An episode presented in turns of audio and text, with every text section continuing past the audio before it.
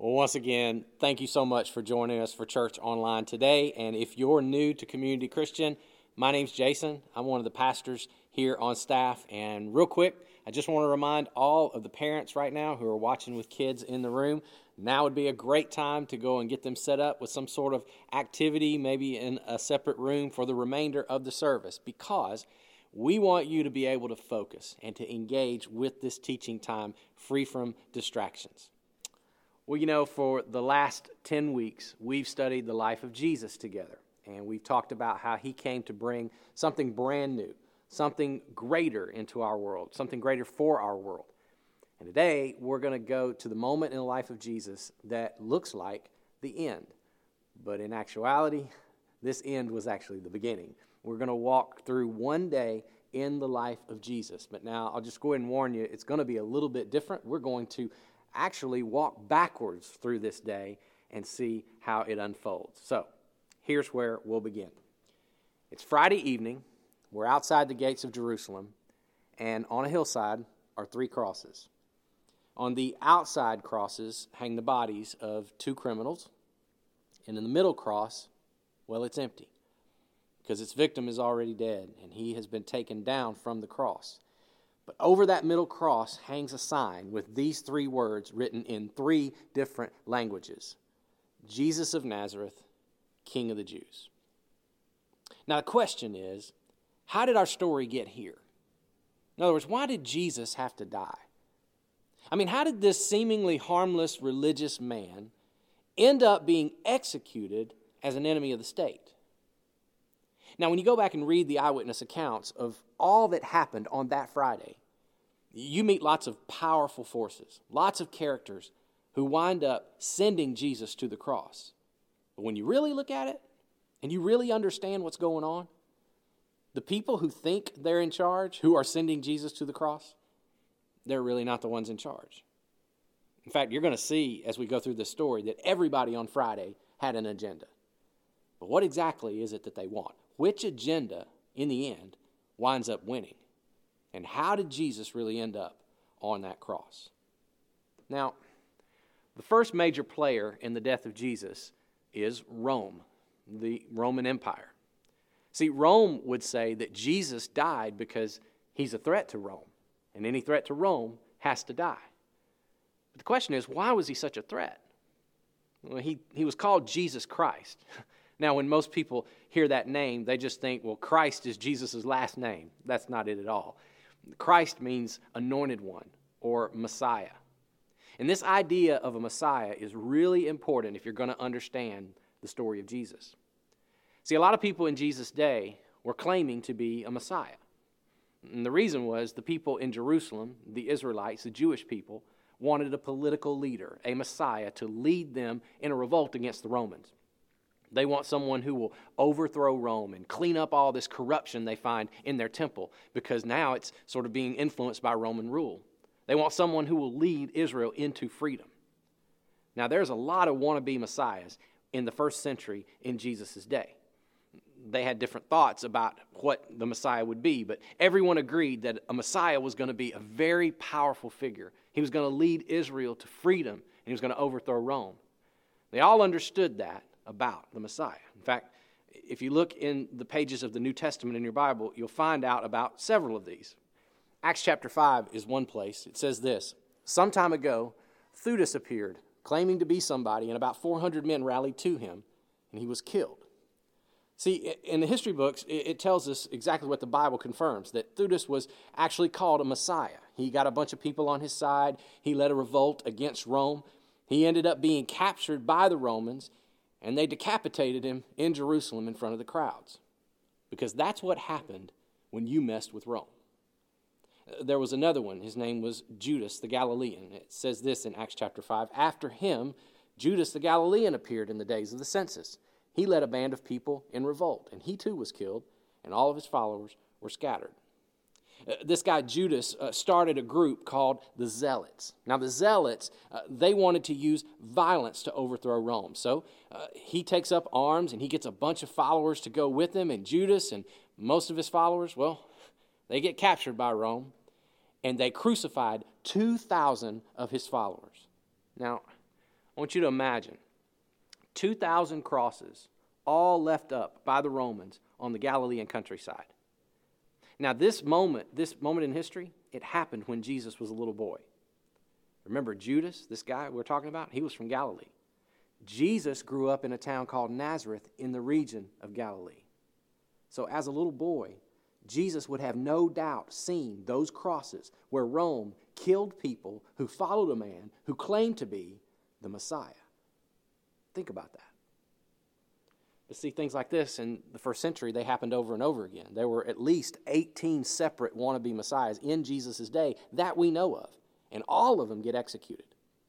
And Jesus is executed too. But Jesus is different. See, Jesus is not a military leader like all the others. In fact, he deliberately rejects that role.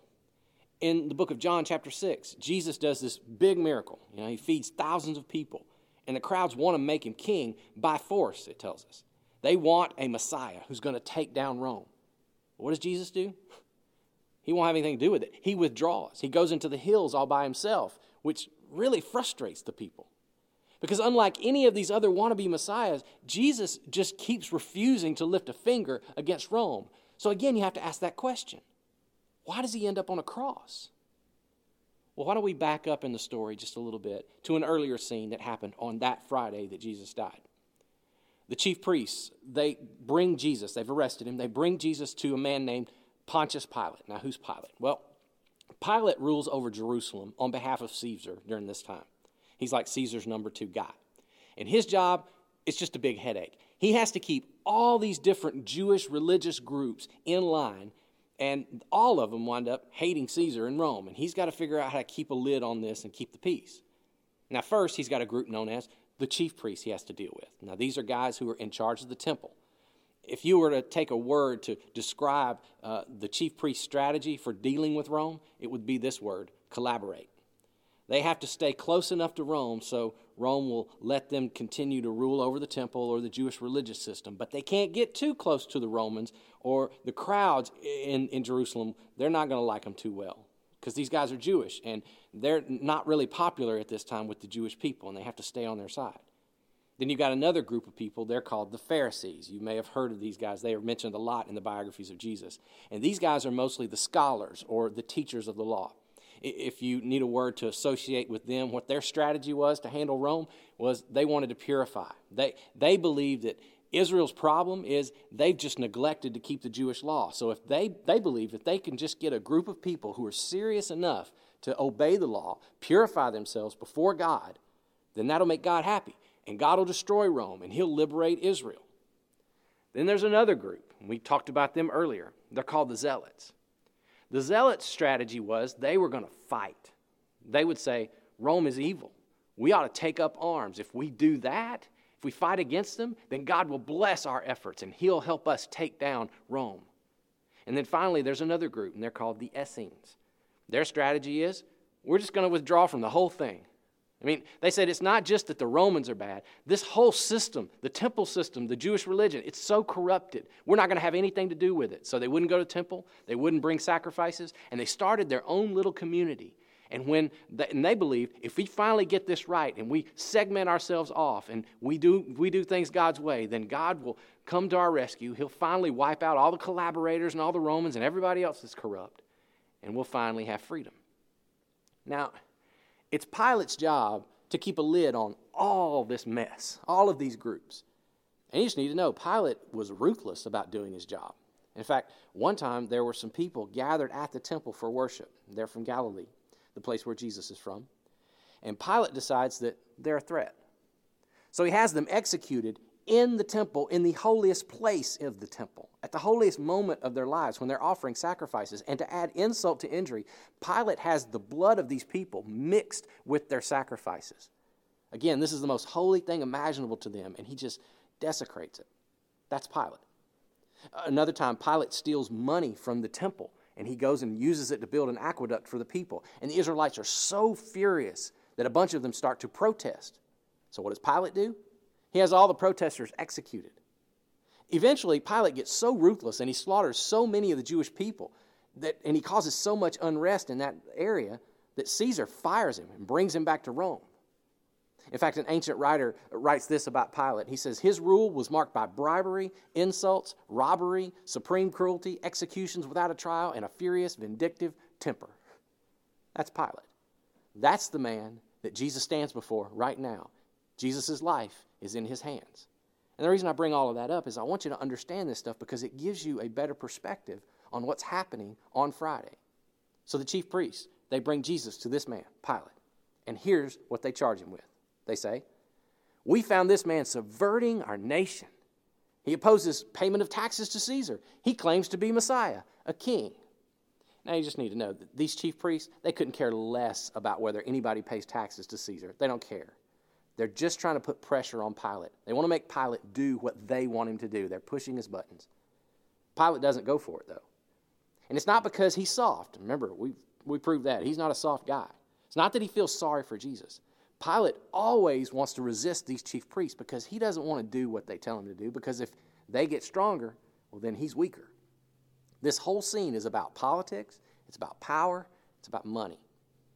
And at this point in the story, Pilate then finds out Jesus is from Galilee. And he thinks, well, there's a ruler named Herod, and he's got jurisdiction over Galilee. So Pilate just sends Jesus to Herod.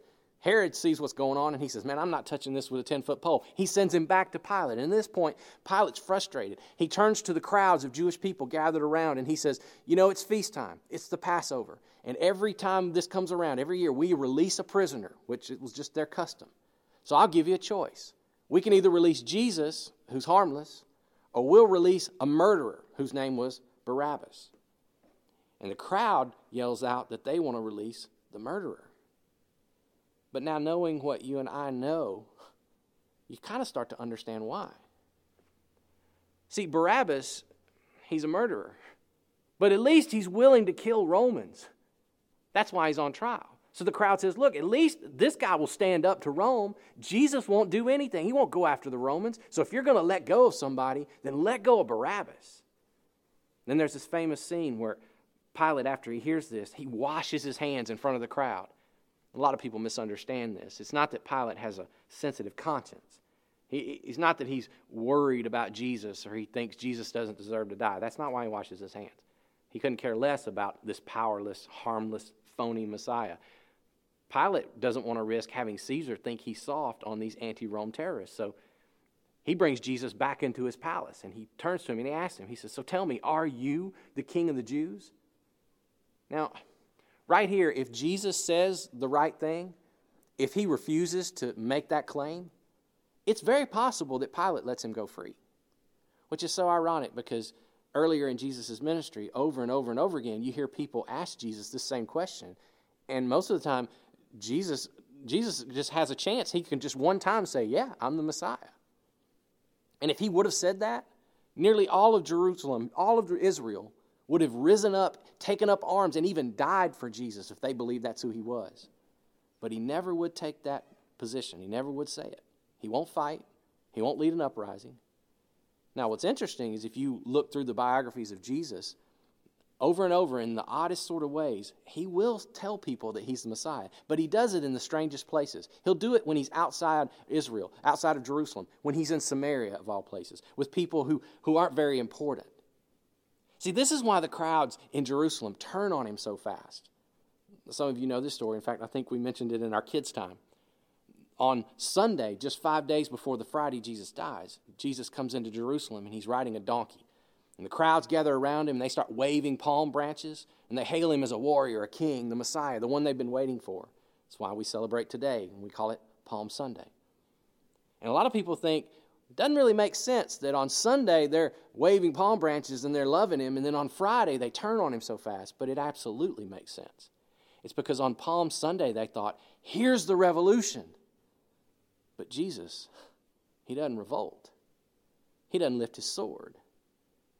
But now, when nobody's around and he's all alone with Pilate, when he's in the hands of the chief priests and there's nobody uh, but Pilate around, there's no chance of an army rising up to defend him, nobody's there to hear him. Now, Jesus finally gives a definitive answer to Pilate of all people. When there's no chance that his words are going to be misinterpreted as something political or military in any way, Jesus says, Okay, Pilate, that's me. I'm their king. I'm the one they've been waiting for. But my kingdom is not of this world. It's not what you or anybody else thinks it's going to be. But yeah, I'm a king. And with those words, Jesus knows what's about to happen to him. And Pilate pronounces the sentence. Now, here's the thing Pilate makes it clear he doesn't want this to happen. He doesn't want to have to crucify Jesus. So again, we're back to that question who's really making this happen? Well, we have to back up again further in the day on Friday. Why do these chief priests want Jesus dead? Why do they even bring him to Pilate in the first place? Here's what's going on. Shortly before Friday, Jesus had raised a guy named Lazarus from the dead. In fact, he had done lots of other miracles, but that was probably his most significant. People start to talk about him and they're starting to believe in Jesus. So these Pharisees and these chief priests, they call a meeting. And one of them in the meeting says, This man, Jesus, he performs miraculous signs. And if we let him go on like this, soon everybody's going to believe in him. And then the Roman army's going to come. They're going to destroy our temple and destroy our nation. Now, when we look back at history, we find out that fear makes a lot of sense. In fact, that's exactly what happened about 40 years after Jesus died. There was one revolt or one wannabe Messiah too many. And the Romans came in and they destroyed the temple, virtually obliterated the nation of Israel, at least in Jerusalem. And these chief priests, they knew what could happen. They knew if unrest got too strong in Jerusalem, Rome would swoop in and destroy it. And eventually that's what happened. But here's what they also knew they also knew that Jesus himself wasn't really a military threat. I mean, they understood exactly what he was teaching. His movement, it was another kind of threat. Jesus was claiming and living out in real life that the kingdom of God that everybody had been waiting for was somehow now present on earth. The love of God, the power of God, the grace of God, the salvation of God was present. Only it wasn't in the temple. It wasn't in the sacrifices. It wasn't in any of the things that these religious leaders were fighting so hard to keep from losing. It was in Jesus. Through this one man, through what he said, through how he lived and how he loved, he was telling everybody that God's presence, God's blessing, God's forgiveness, God's guidance, they were now available to the whole world through him. See, not only had no one ever done this before, no one ever thought like this before. And it was a threat to these chief priests and everything they stood for. And they couldn't let it stand. So, in this same meeting, the high priest stands up and he speaks. His name's Caiaphas. He's kind of like the guy in charge. And he says this Don't you realize that it's better if one man dies for our people than for our whole nation to get destroyed? So, before they ever take Jesus to Pilate, the chief priests, the Pharisees, they have another trial and it takes place with a group known as the Sanhedrin. Now, the Sanhedrin is just like Israel's Supreme Court. It's made up basically of chief priests and Pharisees. But they have Jesus arrested on Friday. They do it early in the morning, and then they have their own little trial before they take him to Pilate. And it happens before daybreak while it's still dark, so they can keep it a secret because most likely this whole, this whole thing they're doing, it's illegal. But these chief priests, they've got this really delicate task in front of them. And here's what they're up against they have to get the crowds to hate Jesus, these crowds that loved him on Sunday, right? They have to get Rome and Pilate to crucify Jesus. Now, the quickest way to get Pilate to crucify Jesus is you got to tell him that Jesus is a threat to Rome. He's a threat to Caesar and their power. But if they say that, the crowds will love Jesus because remember, that's what they're looking for. So they have to come up with another charge, two charges, in fact. So they first they charge Jesus with blasphemy against God for claiming that he's God's son, so that the crowds are going to hate him. And then they charge him with treason so that Pilate will kill him. And it's a really hard thing to do. In fact, they can't even get it done at their little secret trial in the middle of the night. The book of Mark records it, and it says this The chief priests, the whole Sanhedrin, they were looking for evidence against Jesus so they could put him to death. But they didn't find any. Many testified falsely against him, but their statements did not agree. So they can't even get their story straight. So once again, all Jesus has to do is just be silent. The charges are bogus, they're not going to stick. So what does Jesus do? He makes no attempt to correct the false witnesses. He makes no attempt to explain his mission. He sits there in silence while they mock him.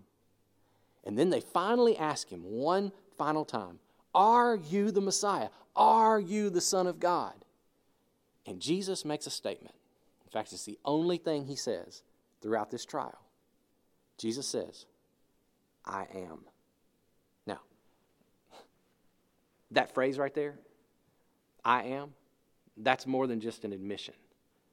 That is the name used for God in the Old Testament.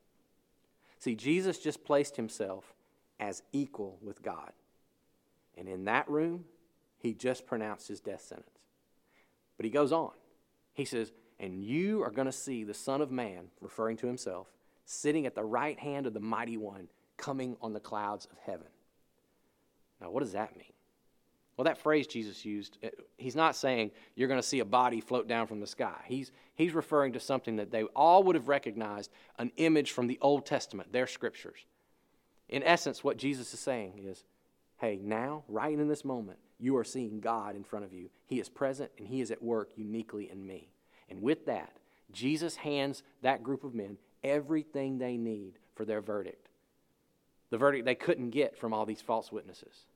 In fact, Jesus kind of does their work for them. And you have to ask yourself, why? Why would he do this? Well, we have to back up one more time. We have to back up before the cross, before the meeting with Pilate, before the trial with the chief priest.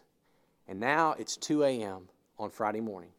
We're in a place called Gethsemane, it's a garden. And Jesus is there and he's praying because he knows what's about to happen. He knows that the people who want him dead are on their way to arrest him. And Jesus has lots of options. He can fight like the zealots. I mean, think about it. He's young, he's got charisma. The crowds love him, they would follow him to the death. He could do that. Or he could withdraw like the Essenes, remember? He could go into the desert. He could start this safe little religious community, and a lot of people would follow him, and he'd be safe, and he could get a lot of followers to listen to him. Or he could collaborate with the chief priest, just like they're doing. I mean, imagine if Jesus had the temple and the power of all the religious leaders on his side. What, what kind of platform would he have for his teaching then? What could he accomplish then? Imagine it. Or he can try to cut a deal with Pilate. Can you imagine if Jesus was connected with the influence of the Roman Empire and he was working on the inside? What might that be able to ha- what might he be able to do for the world in that case? I mean, Jesus could also call out to his Father. I mean, think about it. God had done so many miraculous things through Jesus before.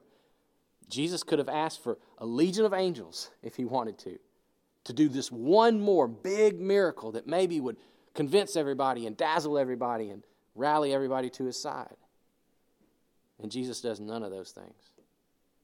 I mean, you have to admit this. Regardless of what you believe about Jesus being God, this is so unbelievably impressive. I mean, this one lone, deserted, vulnerable man says in this moment, I know what I have to do. And I will not fight. I will not run. I will not deal. I will not dazzle. I'll die. I'll die. Now, Jesus would say, I don't want to do it. But Heavenly Father, this is not about what I want. I will do whatever you want. Come on, admit it. That's unbelievable. I mean, think about the decision that Jesus makes right here. He is choosing to die out of love for everybody else. See, Jesus knows rebels always die. So, he dies on a cross in place of the rebels. Rebels like Barabbas. Remember him? He literally saves Barabbas' life that day. Jesus also knows that the crowds, they're just waiting for a word from him. One word from Jesus, and they would all rise up. They'd go kill a bunch of Romans and they'd take over. And when they did, most of them would wind up being slaughtered because of it. So Jesus keeps silent. He doesn't say a word. And again, he goes to the cross to save Jerusalem. He dies for all these people who wind up turning on him in the end, who eventually scream, Crucify him. He says, I will lay down my life for these people, even though they don't understand what I'm doing for them. Jesus knows he could run, but if he does, his disciples will be captured and they'll be gathered up together and they'll get executed. It happened to every other wannabe Messiah and all of his followers. And the disciples, they know it too, and they're scared to death. But again, Jesus dies. He goes to the cross, and his disciples' lives are saved. Listen, I don't know what you believe about Jesus, but everything that happens on Friday, this is a matter of history. All of this stuff happened. Jesus sized up the situation at every moment all along the way that Friday, and every decision Jesus made was calculated. He was in control the whole time. History tells us that even Pilate, who thought he was in control, he winds up writing a sign and hung it up on the cross. Remember, we talked about this in the beginning. A uh, the sign on the cross in three different languages so that the whole world could read it. And it said, Jesus of Nazareth, King of the Jews. Think about that. The entire gospel message was written in that one phrase by a man who intended to wipe it out. Jesus outfought, he outmaneuvered, he outcrafted every group, every power, and not even just that. Mostly, Jesus just went about out loving everybody. Because on Friday, Jesus had an agenda. Everybody else had their agenda on Friday, but Jesus had one too, and his agenda was love. I'll die on Friday. And on Friday, he does die. For everyone in that story and for everyone in the world. And nobody else caused that to happen. Not Pilate, not Herod, not Caesar, not the chief priests, not even the crowd. Jesus said this No one takes my life from me. I sacrifice it voluntarily because I have the authority to lay it down when I want, and I have the authority to take it up again. So on Friday, the one true Messiah in a world of wannabes lays down his life on Friday, God declared his heart for you and for me and every other person who ever lived. On Friday, in that garden, that decision gets made. On Friday, in that garden, Jesus said, I'll suffer, I'll die. I choose love. That was Friday. And it looked like the end, but it was just the beginning because Sunday's coming. And that's what we'll celebrate next week. But today, I hope you see and I hope you understand Jesus' death on the cross. It was no accident, it was a choice he made out of love for you and for me so that we could live a life free from the fear and the consequences of death. And now, Jesus is inviting us to follow him into this new kind of life, this new kingdom that Jesus has established through his death and resurrection. And let me say, if you're not following him today and you're curious or you'd like to begin following him and you're not even sure what that looks like, or maybe you just have questions and you want to know more, I want to invite you right now. Will you go to our website? It's right here on the screen for you. And when you go there, click on that link that says Make a Decision. And when you do that and you fill out that form, give us your information, we'll reach out to you this week and we will help you take your next steps in following Jesus. Now, if you are a follower of Jesus, in just a few moments, we're going to remember his death the way that he asked us to through what we call communion. And I think it's so amazing right now. We're in these days of isolation and we're having less physical contact with one another. That God, in his wisdom, left us with a physical way that we can touch, something we can taste to remember Jesus. So that's why we take these symbols of bread and juice that represent Jesus' body and blood that was given freely, voluntarily for us on the cross. And right now, we're going to lead you in a song.